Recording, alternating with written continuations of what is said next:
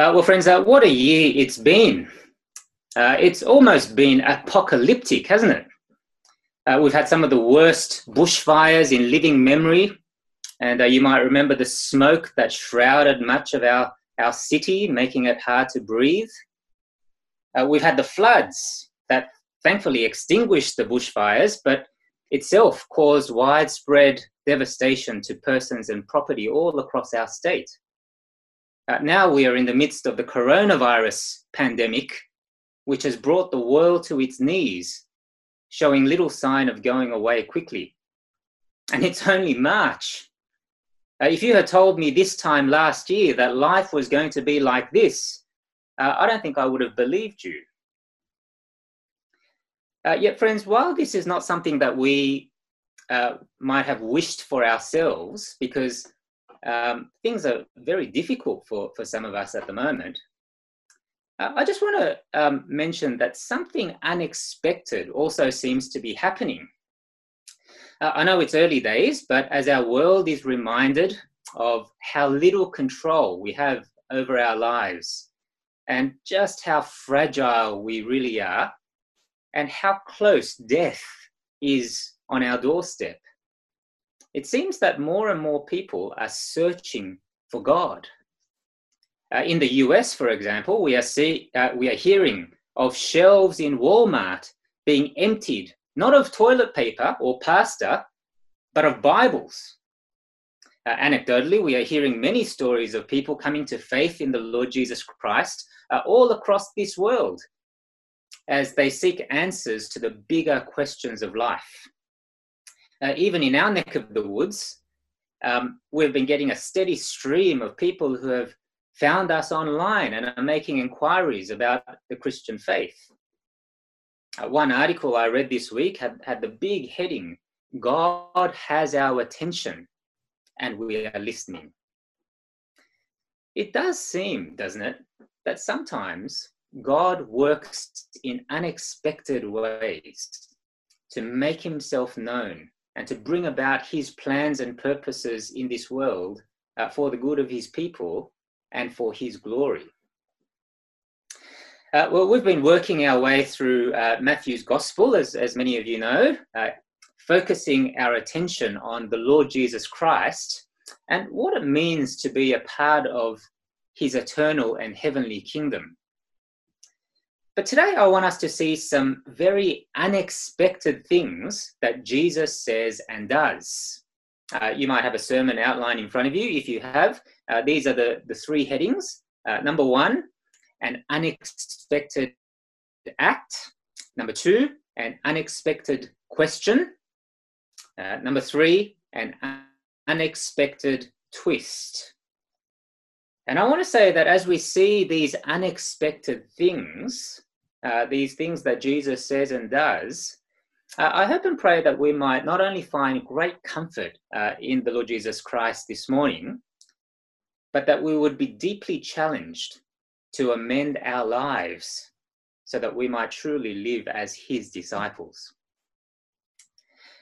Well, firstly, um, we see in our passage Jesus doing this unexpected act of cursing a fig tree this unexpected act of cursing a fig tree. Uh, now, to set the context a little bit, uh, you might remember that we are now in the final days of Jesus' life before he, he completes his mission by dying on the cross in order to ransom many, and then to rise again as the one who has all authority in heaven and on earth. Uh, last week, we saw Jesus entering Jerusalem for the first time, didn't we? Uh, we saw him coming into the city as God's chosen king, uh, not riding on a war horse, but humbly riding on a donkey, suggesting the kind of king he was going to be. Uh, further, we saw the crowds enthusiastically welcoming Jesus as the king, shouting, Hosanna to, to the Son of David. Blessed is he who comes in the name of the Lord. Finally, we saw him coming into the temple, which is where the worship of Israel was concentrated, only to drive out the traders and overturn the tables of the money changers. Why did Jesus do this? Well, as we saw last week, he did it as an indictment against the hypocrisy of Israel and her leaders who trusted in the temple, who trusted in their outward religiosity, but had hearts that were far from God and his ways. And so the relationship between Jesus and the religious leaders is a bit icy at this point. But in today's passage, I want you to notice that Jesus returns to Jerusalem. Uh, this is the second day. And he does this very unexpected thing of cursing a fig tree. You can see it there in chapter 21, verse 18. If you have your Bibles, chapter 21, verse 18, it's also coming up on the screen. It says, In the morning, as he was returning to the city, he became hungry. And seeing a fig tree by the wayside, he went to it and found nothing on it but only leaves. And he said to it, May no fruit ever come to you again. And the fig tree withered at once. Uh, now, friends, this is a bit unexpected, isn't it? It's not uh, sort of Jesus meek and mild, which is uh, the Jesus that we often have in our heads. But neither is it Jesus just being, you know, hangry or spitting the dummy or flying off the handle because he doesn't get his way, uh, which is what some people have suggested about Jesus here. And so, what is going on here? What is this unexpected act all about? Uh, well, I'm no horticulturalist, uh, in fact, I've killed a few trees or plants in my time, uh, although not in, in the miraculous manner that Jesus does here. But I'm told that with fig trees, the, the leaves and the fruit come at the same time. And so if you see leaves on a fig tree, you should be able to at least see um, some edible fruit that is starting to bud uh, you might not see the whole fruit, but you should be able to see the beginnings of the fruit which you can uh, pick off and eat. And so when Jesus sees the, the fig tree with leaves, notice in verse 19, he is expecting to see some fruit, but he's disappointed to see that there's nothing there. Uh, one commentator says that the leaves advertised that it was bearing, but the advertisement was false. Uh, further, uh, in the Old Testament, fruit on a fig tree symbolized the kind of life that God expected of his people. Uh, it was the life of obedience, which actually brought blessing and, and deep joy. But what has Jesus seen in the lives of the people of Israel and in particular her leaders? Well, he's seen a shocking lack of fruit, hasn't he? He's seen an empty and hollow religiosity in the worship that went on in the temple, but no desire to be ruled by God and live his way and, and do his works. And so when Jesus curses this fig tree, and, and notice how immediately it withers, it's meant to symbolize the judgment that will soon fall on the temple and the hypocrisy of Israel and her leaders. Uh, now, I'm not going to say too much about the next few verses that follow this incident, where Jesus speaks about, you know, faith and moving mountains and, and prayer. But I just want to point out that Jesus is not here, you know, just going off on a tangent and giving his disciples an extra tutorial on prayer. No, what he is doing is he is explaining the significance of what he has just done to this fig tree. And so when Jesus speaks about telling this mountain to go and throw itself into the sea in verse 21, uh, he's not telling his disciples that, you know, if they just pray really hard, they can do the impossible. Uh, no, no, he, he's referring rather to the Old Testament uh, and in particular, the prophecy of Zechariah 14, which was read out to us earlier by Dorcas, which speaks about the end times when God will come to judge his enemies and to reign in this world in an earth shattering way. Uh, you might remember that astonishing image in Zechariah 14 of God standing on the Mount of Olives, which is uh, in, Jer- in Jerusalem or just outside of Jerusalem. And the mountain being split into two before God comes to judge and to reign. It's, it's highly symbolic language, but it will look like this mountain in Jerusalem has just been tossed into the sea. And so Jesus here is saying to his disciples that they are to pray for this day to come when all those who stand against God, like the religious hypocrites of his day, will be judged and God's reign established. In other words, they are to pray, as he taught them in the Lord's Prayer, Your kingdom come, and God will listen. Now, friends, uh, what are we to make of all this? Uh, how do we understand uh, what we've just heard? Well, uh, I just want to point out that if you are someone who has put your trust in Jesus, there is a difference between the hypocrite who is outwardly religious and yet inwardly opposed to God, and the disciple of Jesus who trusts in him and desires to please him, uh, even though he or she is sinful and weak. It's worth pointing that out because, especially for those of us who have tender consciences, it's very easy to uh, read passages like this, uh, where it speaks so much about hypocrisy, in a way that robs us of our assurance in Jesus. However, at the same time, I want to ask uh, where is the place that God would expect his ways to be followed and his works to be done? Where is that place? Well, in Jesus' time, it would have been the temple. But for us, it is in the church, isn't it? Which is God's new temple. And so, this is a warning to those in the church, and especially its leaders, who are outwardly religious, or who might be outwardly religious but inwardly far from God and not bearing fruit in their lives. Uh, not too long ago, uh, we had the Royal Commission into institutional responses to child sexual abuse in this country, didn't we? Uh, stories were told of church leaders engaging in unspeakable evil, uh, unspeakably vile and corrupt ways towards children and the vulnerable, uh, most often in the Roman Catholic Church.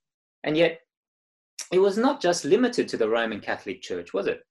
Uh, the Salvation Army, the Uniting Church, the Anglican Church, and its schools were all on the list.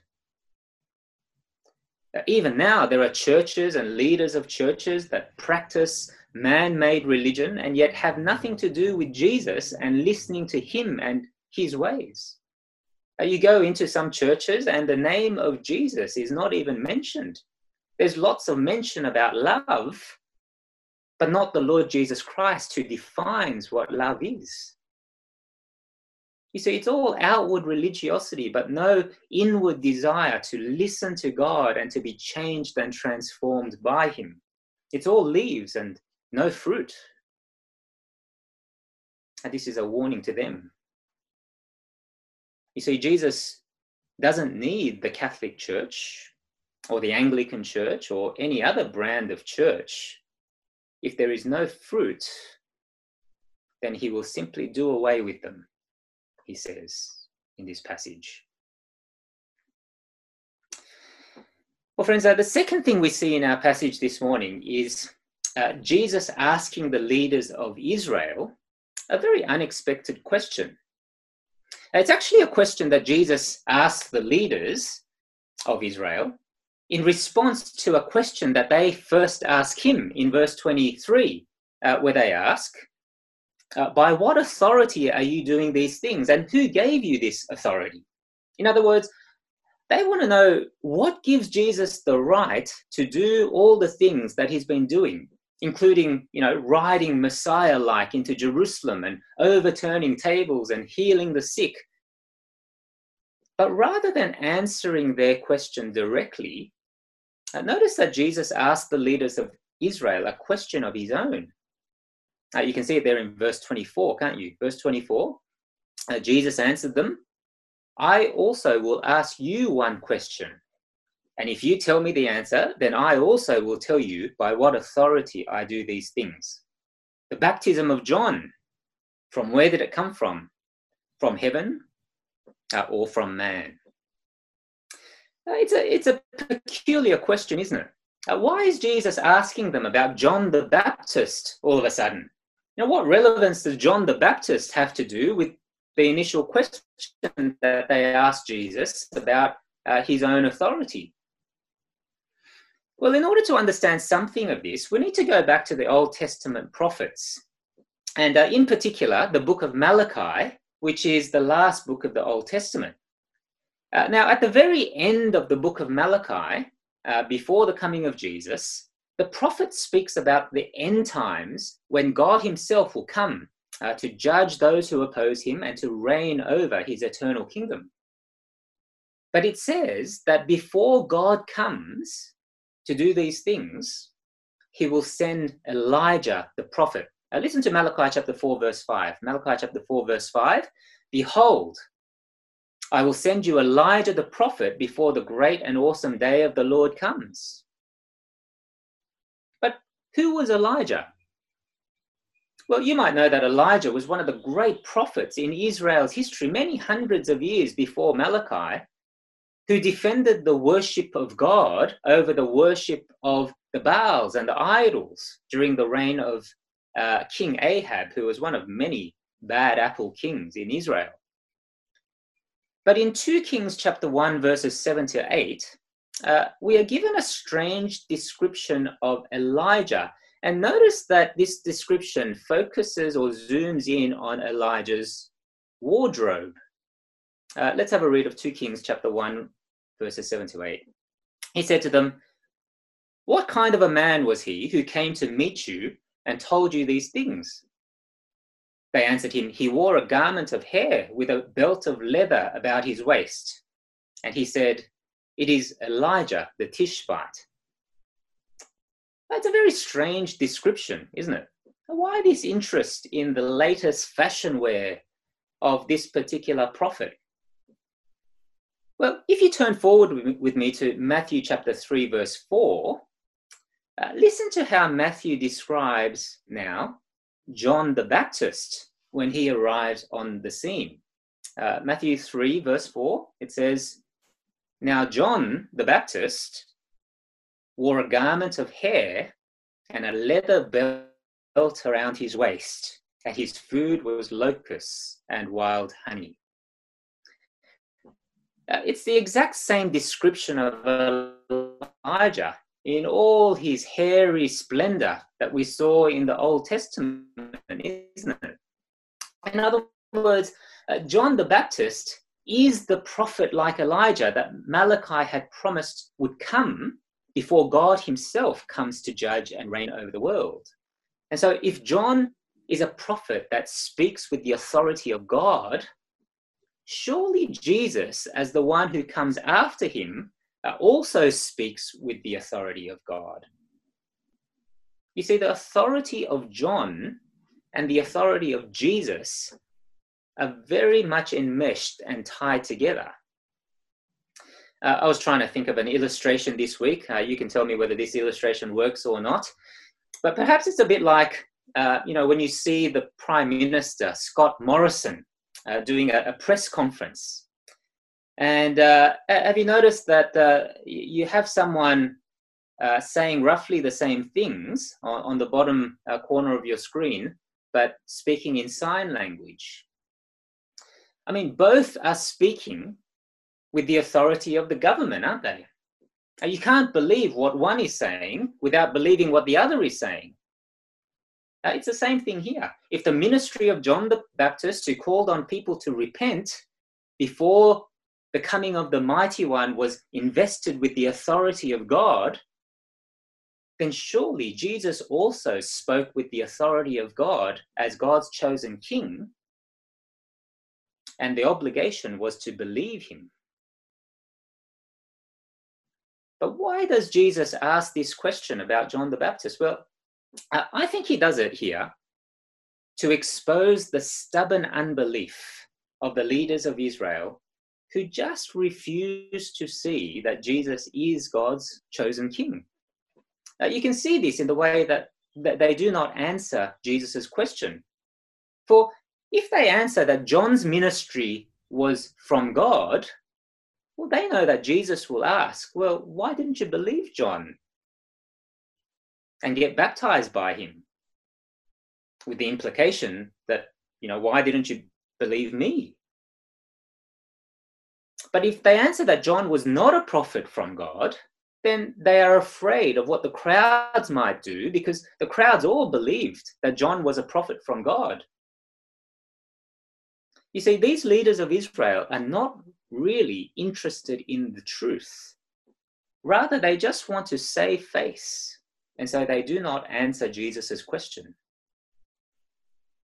You see, this is the real problem, isn't it?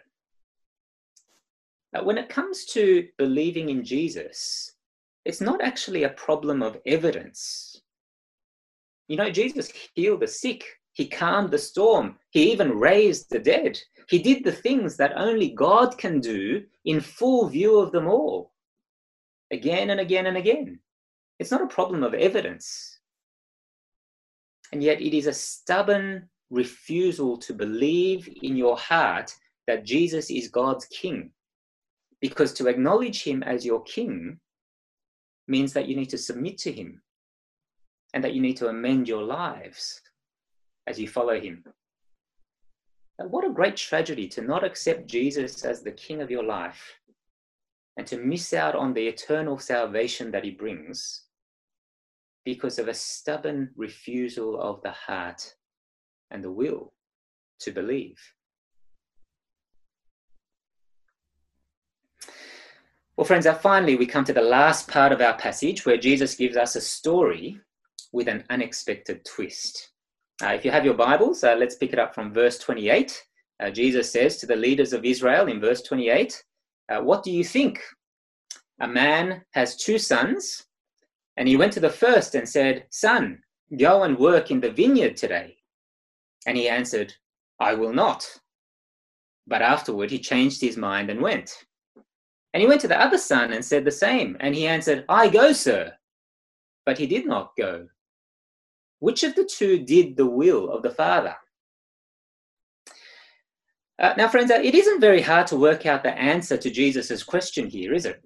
Uh, obviously, the one who did the will of the Father in this story uh, is the one who said uh, they wouldn't do it, uh, but then turned around and did it. Um, and the ones who didn't do the will of the Father are the ones who uh, said they will do it, but then turned around and didn't do it. Uh, you see, uh, this changing of the mind uh, in the ones who actually do the will of the Father is what the Bible calls repentance. Uh, it's a change of mind that leads to a change of behavior.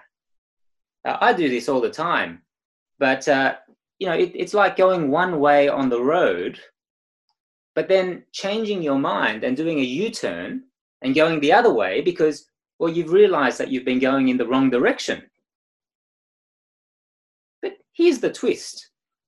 Jesus says that the ones who find entry into the kingdom of God are not the religious leaders of Israel who always say yes, sir, to God, but then refuse to obey God's word in their lives. Rather, the ones who find entry into the kingdom of God are like the tax collectors and the prostitutes who have said no to God in the past, and yet they change their mind and they come to receive Jesus as their king and they begin to live in obedience to him. They are the ones to whom the kingdom of God belongs. Now, uh, I don't think the mention of tax collectors and prostitutes here um, has the same emotional impact on us as it would have had on the first readers of Matthew's gospel. Uh, you know, in our age, prostitutes have been glamorized, and uh, tax collectors, well, uh, they're just accountants, aren't they? You know, uh, they are boring, but not necessarily corrupt or evil or wicked. Uh, perhaps the modern day equivalent uh, to tax collectors and prostitutes would be the drug pusher, or the rapist, or the ones who hoard toilet paper in order to sell it to others on the black market. But, friends, what Jesus says here is extraordinarily good news, isn't it? For Jesus says, it doesn't matter who you are, it doesn't matter what you've done in the past.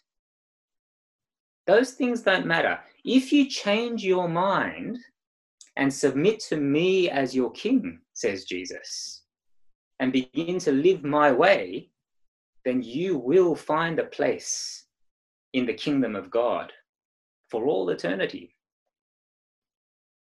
Now, friends, are you someone who has changed your mind and put your trust in Jesus as your King?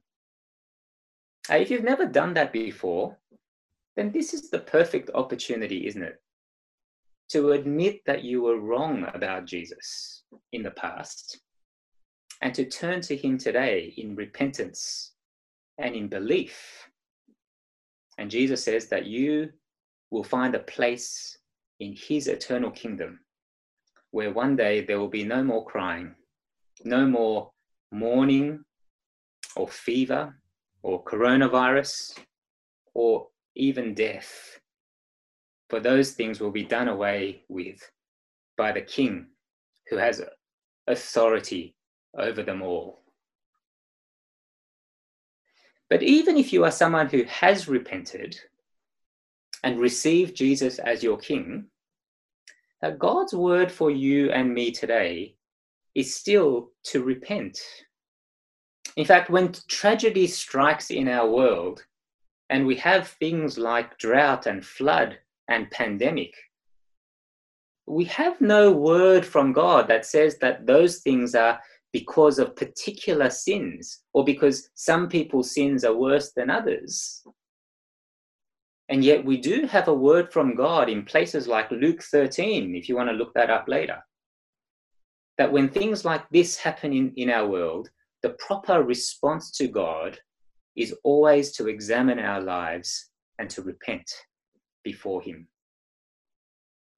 Uh, are there things that you and I have said or done, or things that have occupied our thoughts which we know to be contrary to the rule of Jesus in our lives? Are there things that you and I have loved in our lives more than Jesus? So that we have become too comfortable in this world and forgotten that heaven is our ultimate home. Are there areas of your life where you keep on saying no to Jesus, but yes to other things, other people, other opportunities. If we can see these things in our lives, then God says, repent. For the kingdom of God belongs to those who repent and believe that Jesus is the King. Let me lead us in prayer. Let's pray. Um, our Heavenly Father, we thank you for the Lord Jesus Christ. We thank you that He is the one who died for our sin and who has risen from the dead and is now seated at your right hand, ruling this world with all glory and power and authority. Now, Father, we pray that you might forgive us for the times we have not sought to live with Him as the King of our lives and we ask that you would grant us the fruit of repentance. We ask that you would help us to be a people who are continually changing our minds uh, when we see sin in our lives and believing in your Son as we learn more about him in your word. We pray that we might not just be leaves without fruit, Father, we thank you for the promise that one day we will see the kingdom of your Son in all its glory and splendor. And we thank you for the promise that one day your Son will rid this world of sickness and disease and death that bring us so much sorrow now. and that we might see him face to face and enjoy him forever. Uh, we pray that you would fill us with this hope as we pray, Your kingdom come. We pray these things in Jesus' name. Amen.